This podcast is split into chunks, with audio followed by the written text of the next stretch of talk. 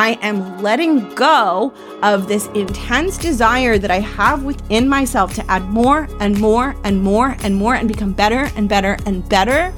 And I am committed to getting really good at making an impact and showing up as the leader who I want to be with the exact skill set I have right in this moment, because that skill set is more than enough to help me make my professional goals and dreams a reality. Welcome to The Art of Speaking Up, a podcast that helps professional women access the limitless potential that lies within them. I'm your host, Jessica Guzik, and my mission is to help you find that spark inside you that has the power to transform your career in ways you may not have thought possible. I'm so excited that you're here. And now, on to the show.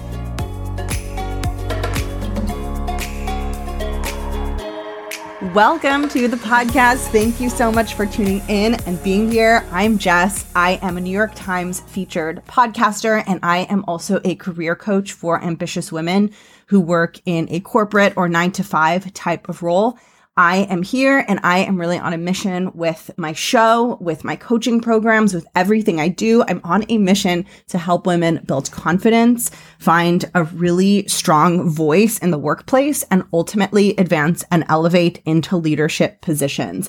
The mission of this show is really to help create more female leaders, more confident, thriving female leaders out in the corporate space. And everything that I share is really designed to help you do that. So if you're someone who really cares about your career and really wants to advance and thrive and stretch yourself and get promoted and lead, you are in the perfect place. And today I am talking about something that is so pervasive that I see so often with my coaching clients, both my one-on-one clients and my clients who I support in my small group coaching program, The Art of Speaking Up Academy. What I'm talking about today is imposter syndrome. And I'm going to be telling you a little bit about what imposter syndrome is, and I'm going to be offering you an alternative way to tackle imposter syndrome, because what I so often see is that a lot of times people get very stuck in feelings of imposter syndrome for prolonged periods of time, for years, for decades. And part of the reason that that happens is because they're approaching imposter syndrome and they're trying to solve imposter syndrome in a way that's actually making the imposter syndrome bigger and more prevalent.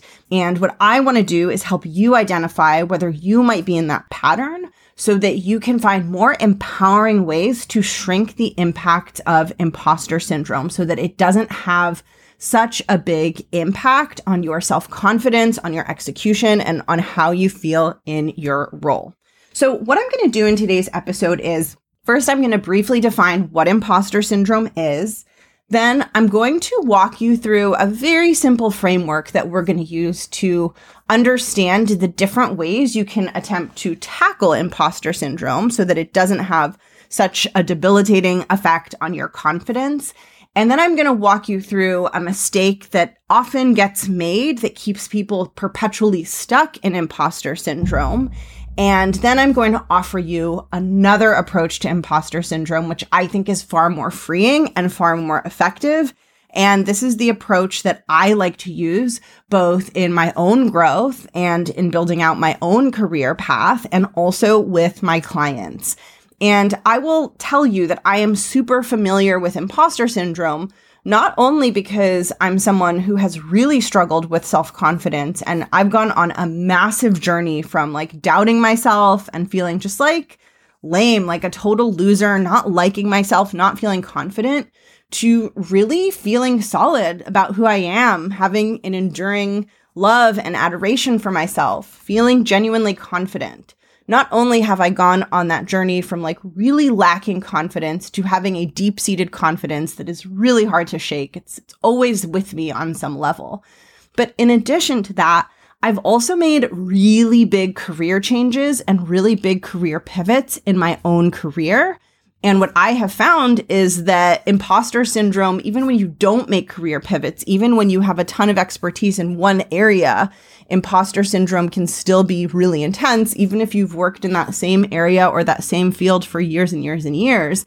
But imposter syndrome gets even more intense when you shift onto a new career path. And I've done that twice.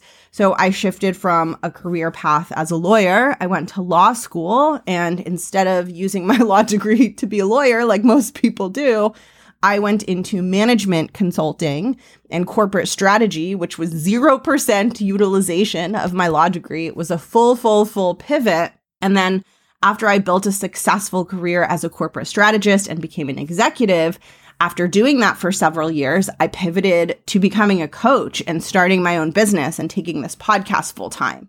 So I've made two major, like drastic pivots in my career where I went from one area of focus to something completely unrelated. And I've worked through the imposter syndrome, like the deeper imposter syndrome that comes with career pivots, because I see this with my clients as well who are making a change in their career path. The imposter syndrome that brings up can be so intense, it can actually prevent people from making career changes that they deeply want to make, like deep inside their hearts that are so important to them. They deny themselves that change. They deny themselves that career path because the feelings of imposter syndrome are so intense. So I just share this to let you know that I'm speaking to you from experience, from personal experience, and as someone who really struggled with imposter syndrome, and honestly, who really doesn't struggle with it anymore. There are some struggles I feel like that keep popping up for me over and over again, and imposter syndrome just isn't one of them. Like my mind just doesn't go to that place of like, maybe I don't know enough anymore. And it really liked to be in that place of like, I don't know enough, I'm not good enough. It really liked to be in that place in an earlier phase of my career. So I really hope what I share with you today can help you get that transformation as well, because it is so freeing. Okay, so let's start with the definition of imposter syndrome. Imposter syndrome is the persistent sense that you are lacking the competence required to succeed and deliver in your role. It feels different for different people. Some people experience it as like a nagging anxiety. Some people experience it as almost like this secret that they're hiding, that they're afraid that people are going to find out. So there's different flavors of it. But in general, one thing that's shared across different people who experience imposter syndrome is just this sense that they don't measure up. And this sense that they don't measure up is going to be the basis for a framework that I'm going to use in today's episode to walk you through the different ways you can attempt to navigate imposter syndrome and shrink imposter syndrome. And I want to help you see how you can have a more empowering relationship with imposter syndrome and with your skill set so that you can execute powerfully and confidently in your role, without having to be perfect and have every single skill and be amazing at everything and have all of the answers. Okay, so now that we've defined imposter syndrome, I want to share with you how I think of it in my mind and the framework that is always in my head when I'm coaching someone on imposter syndrome or reflecting on how to help a client of mine feel more solid in their skill set. So the way that I think about imposter syndrome is kind of like a height requirement for a roller coaster at an amusement park. Now, most of us listening to this show haven't had this problem in our lives in a while, but you might recall that when you were really little, when you were a little kid and you went to the fair or to an amusement park or to Disneyland or somewhere where there's rides and roller coasters, you might remember the height requirement, right? And how if you want to ride the roller coaster, you have to be a certain minimum height, and you would stand up against like the little thingy that measures your height to see if you were tall enough, and you had to kind of, you know, hold off on some of the rides and wait until you were tall enough to ride those rides. So when I'm thinking about imposter syndrome, I often use that as a visual in my mind to visualize imposter syndrome. So the way that I think about imposter syndrome is that when you're in your role, you have an expectation of where your skill set needs to be. You have an expectation in your mind of what level and set of skills you quote unquote should have in your role.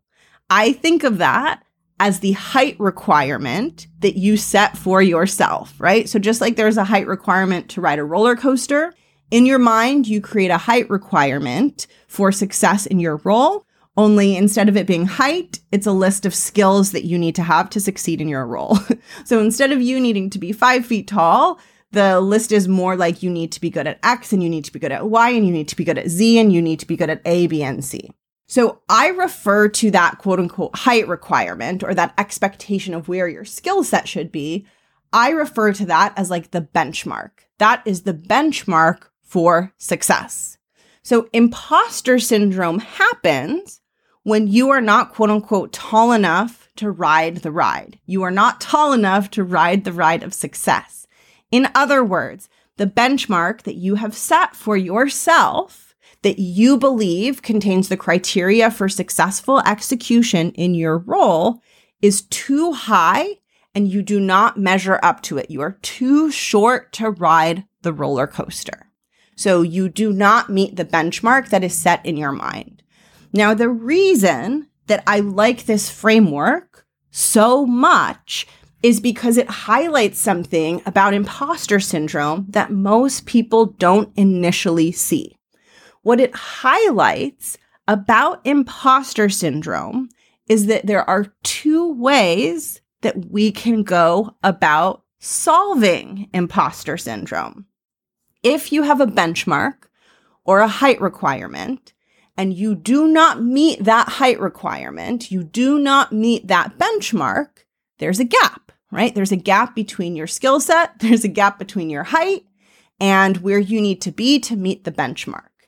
There are two ways to close that gap. And typically, most people and most human brains will focus first on the most obvious way to close the gap, which is to get taller, to get tall enough to ride the ride.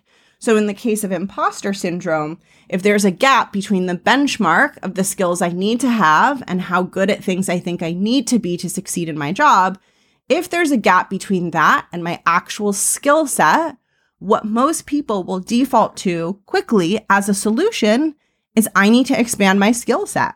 I need to gain more skills. I need to get better at all of these things, and then I will meet the benchmark. And this is how most people tackle imposter syndrome. They have a benchmark in their minds for who they need to be, because if there's not a benchmark, you can't fall short, right? It's not possible to feel inadequate, to feel like you're falling short, unless there is some deeper expectation of who you think you need to be. So you have some benchmark, some high expectation, some high standard of who you think you need to be to succeed in your role.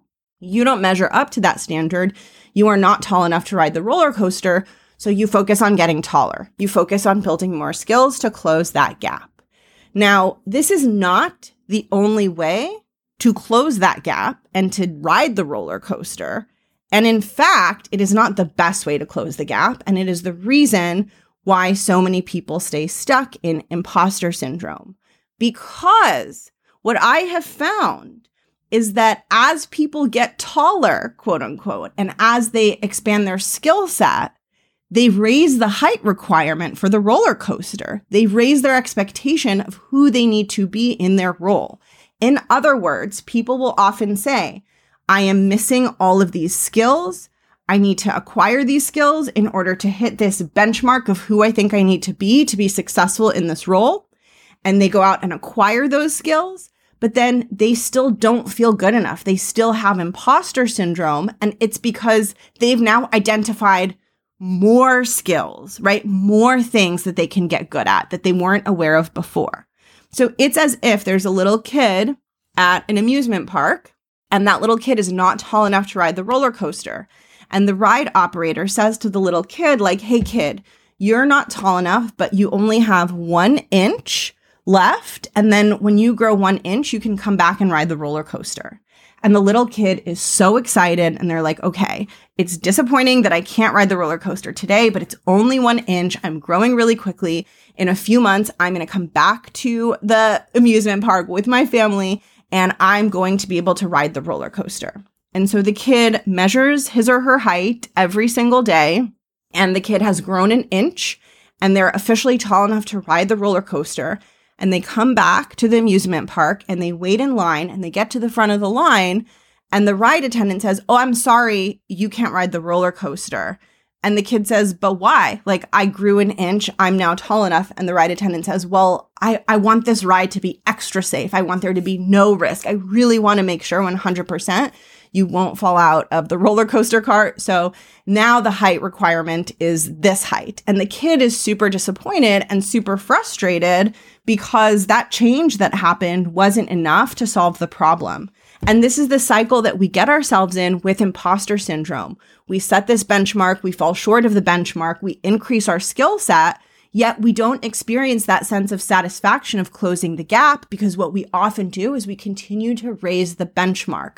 So instead of the gap closing and us feeling more competent and confident and us feeling like, "Oh, I am building the skills, I am getting better, I am seeing that I'm evolving and improving and getting stronger in my job," instead of that happening, what happens is we raise the benchmark. And we're not even always doing this consciously, right? It's not like we consciously say, "Oh, I want to sabotage myself and make my own life a living hell. So therefore, I'm going to set these insanely high standards for myself that are really hard to meet. And then when I do meet them, I'm going to raise the standard so I can continue to beat myself up for not being good enough." I don't think that we consciously do that to ourselves, but I do think that we unconsciously do that to ourselves. It's a mechanism that plays out that we don't even realize is happening, but the good news is it's a mechanism you can change. And that brings me to the second way of tackling imposter syndrome, which I have found to be far more empowering and effective. So if there is a gap between your skill set and the benchmark that you think is where you need to be in order to be successful in your role, you have two options for how you can close that gap. The first option is you can increase your skill set, but the second option, and I would argue the better option, is that you can lower the benchmark. So this would be equivalent to the roller coaster being like, you actually don't need to be 7 feet to ride this roller coaster. Like 5 feet, 6 inches is totally fine. Or whatever the height requirement would be, right? 5 feet, 6 inches seems like a really tall height requirement for a roller coaster. But we have more options, right? We can meet the benchmark by lowering the benchmark. And what I have found is that often, and this is something that I do as well. This is a trap that I fall into so often, and I catch myself and I try to snap myself out of this as often as I can. But I think that as women, so often we engage in this pattern across so many areas of our lives where we're setting a benchmark that's unattainable and we're expending enormous amounts of energy trying to meet this unattainable benchmark, and also never quite feeling like we're closing the gap, even if we're quote unquote making progress. So what I think is so fascinating about imposter syndrome and about viewing it through this lens, through this framework of setting a benchmark that you can never attain, is that once you look at it that way, you can start to see that pattern popping up in different areas of our lives as women. And we can really, truly start to get our minds around how disempowering it is and how it robs us of our own genius, our self-confidence. All of the things that I think are part of our birthright as women go away when we engage in this pattern. And this is the pattern of setting an impossibly high benchmark and never questioning whether that benchmark is in the right place, and focusing only on fixing and self-improving in order to attain that benchmark. There are so many ways that this happens, right? This happens with our physical appearance. We have an idea, a benchmark of how we think that we need to look, right? Maybe we think we need to be thinner. Maybe we think that our face needs to look different. Our skin isn't good enough. Or like, there's so many things I could list it out for ages and ages, right? And so often, instead of questioning that and saying, well, is that the right benchmark? Is that what I want to aim for? We don't question it at all. Instead, we assume that we are wrong. Something's wrong with us. We need to change. We need to become more physically attractive.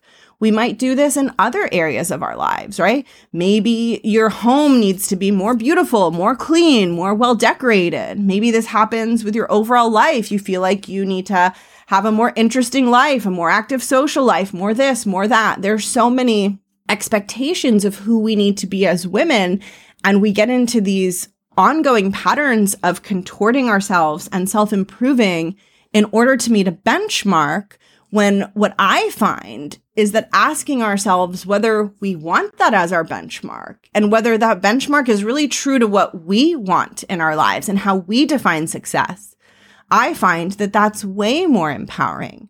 So just like with physical appearance, we could say, hold on, this standard of how I'm told I'm supposed to look, I can spend a lot of time trying to fit that standard, or I can question that standard. We can apply that same exact line of thinking to any imposter syndrome that we experience in our careers. And instead of saying, okay, I need to get smarter, I need to get better, I need to have more skills, we can say, wait a minute, what is the standard that I'm holding myself to? And does it make sense? And is it a standard that I want to adopt? Is it in my best interests? Is it going to help me further my career? And what I find so often is that when we can question the benchmark and question the standard, we can make such rapid growth and such rapid progress when it comes to our imposter syndrome versus when we're constantly trying to meet the standard. Because first of all, like I mentioned before, when we're trying to meet that high benchmark, we often keep raising it higher and higher and higher.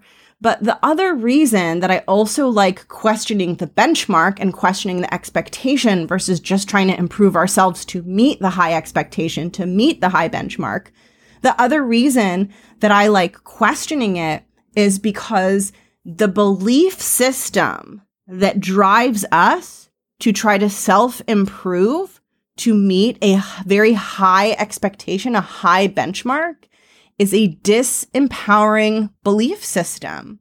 When the benchmark is high and we're trying to fix ourselves and gain more skills to reach it, we're operating from a belief that we are not enough, that we are lacking something. It's the same belief that drives us to play out that pattern in other places in our lives, to think we need to be more attractive, more whatever, more social, more charming, like all the things that we think that we need more of, they so often come from this disempowering belief that who I am now, the person I am right in this moment, isn't enough. And when that's the case, I have to build more skills. I have to add on more. I have to change. I have to grow. I have to improve because who I am now doesn't meet this benchmark. And I personally don't want to operate from that belief system. I want to operate from a belief system that feels really good inside. And when I imagine that I'm missing things and I'm not enough and I can't do it the way I am and I need all these extra things, when I'm operating from that belief system, I feel really crappy about myself. I feel really small and I don't feel powerful and I don't feel strong and I don't feel solid. And so what I like to do and what I suggest you do is actually work on changing the benchmark. And what's interesting is that I'm not going to use the term lower the benchmark because lowering the benchmark, the word lowering has a negative connotation, kind of a negative feel to it. And I think that when we question the perfectionist benchmark, even if we're technically quote unquote lowering it, I think what we're really doing is we're raising our standards. We're making our standards for ourselves and how we treat ourselves higher. So even though the benchmark is going down, the standard for how we relate to ourselves is going up. Because what we're saying is we're saying, I refuse to expect perfection of myself. I refuse to hold myself to standards that I don't hold other people to.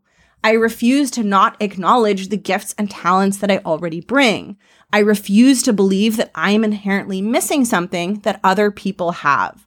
That refusal is a raising of our standards. We are treating ourselves with the respect and reverence that we deserve. So even though we're lowering the benchmark, we're raising our standards and we're saying, I'm no longer willing to put up with a belief system and an approach to my career that is rooted in beliefs and feelings of inadequacy and unworthiness, which means I am letting go of this intense desire that I have within myself to add more and more and more and more and become better and better and better.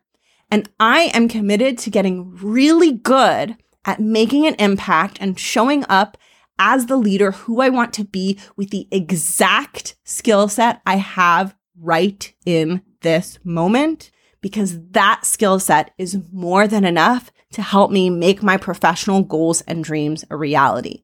This perspective is so much more empowering. It feels so much better. And the irony is, like, the wild thing about it is that it leads to better performance. It leads you to actually do more in your role, because when you feel the powerful, confident feeling that comes from that perspective, you show up bigger, you show up stronger, you have bigger impact with lesser effort because you feel on fire and you feel so solid inside.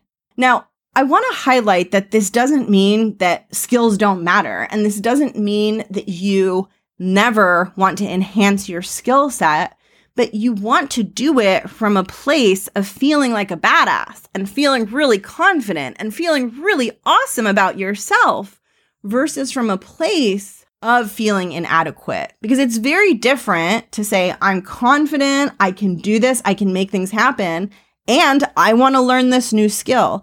That's a very, very different energy, a very different state to be in than thinking, if I don't learn this new skill, I am doomed because I am not good enough. And that urgency and that panic makes it really hard for you to connect with your brilliance and your genius. So it's not that you can't build new skills and grow and evolve, but you want to focus equally on feeling confident and solid in who you are, because then the skills and all the growth will actually stick in your mind. You'll be able to internalize it. You'll be able to see your own growth versus when you pursue skills from that place of feeling like you're missing something, it never sticks because your brain just keeps going back to the feeling that you're missing something. So it's just so important, so important to work on moving the benchmark to a place that feels empowering and work on liking, loving, being really into and obsessed with your current skill set and all that it can do. And the truth is, what is so helpful for you to understand, especially if you're listening to this and you're thinking, okay, I like this idea, Jess, but like, also, what if I really am not good at certain things that other people are good at? I just want to point out to you that being good at everything isn't how you advance in a company. The way that you advance is you get really, really good at a couple of things and you create an enormous amount of value from those things. So the faster that you can find those things and the faster that you can let go of a fantasy of being perfect at everything and being a Jack or a Jill of all trades and all things, the faster you're going to grow professionally. Really good leaders know how to make impact with what they have, with what they're good at today, and how to strategically fill in the gaps for places where they're not as strong. There's no such thing as someone who's good at everything. The people who are succeeding, they're not succeeding because they're good at everything or because they're trying to be good at everything. They're succeeding because they're not trying to be good at everything. There's so much more success available when you think you're a badass just as you are. I promise you, if you can snap into that feeling and get good at building that capability within yourself, you will be so much more effective than if you build every single skill in the entire world, but never have that deeper, more enduring confidence to back it up. So I hope this is good news, because it means that if you're in a cycle of trying to self-improve and it doesn't feel like it's getting anywhere and it doesn't feel like your imposter syndrome is going away, you're not doomed forever. You have to just give up your commitment to wanting to meet this higher bar. And instead, I recommend you focus on questioning the standard you've set for yourself and focus on being able to find confidence in your ability to drive impact with the skill set that you have now. So in the amusement park analogy, Instead of going to the amusement park and getting really upset because you're too short to ride 7 of the roller coasters, it's the equivalent to going to the amusement park and being like, you know what? I'm going to have the best damn day at this amusement park. I'm going to have more fun than even the tallest person at this park, and making that happen for yourself. That's what you want to do with imposter syndrome. Thank you so much for tuning into today's episode. If you found this helpful, and if you want to go deeper into dismantling your imposter syndrome and lowering the benchmark and growing your confidence, I have a free video course I created. It's called 3 Steps to Tackling Imposter Syndrome, and it walks you through this process in detail and gives you specific action steps so that you can take your process deeper and grow that internal sense of self-trust and self-confidence. This free course is one of the many free courses that I include in my free resource library, which is a one-stop shop for all of my free courses, ebooks, and workbooks. If you would like to take this free course, 3 Steps to Tackling Imposter Syndrome, as well as just get access to my entire free resource library, all you have to do is click the link in the show notes or go to jessguzikcoaching.com/free resources. And at the very top of that page, the first button you will see is a button that gets you access to my free resource library, where you will find the course on imposter syndrome that'll help you take this deeper. That is jessguzikcoaching.com/free resources. And I will also include the link in the show notes. Thank you so much for being here. Thank you for tuning in. If you had any light bulb moments or epiphanies in this episode, please let me know. I will drop my contact information in the show notes. I love to hear from you. It really, really makes my day. So thank you so much for being here, and I'll catch you in the next one. Bye.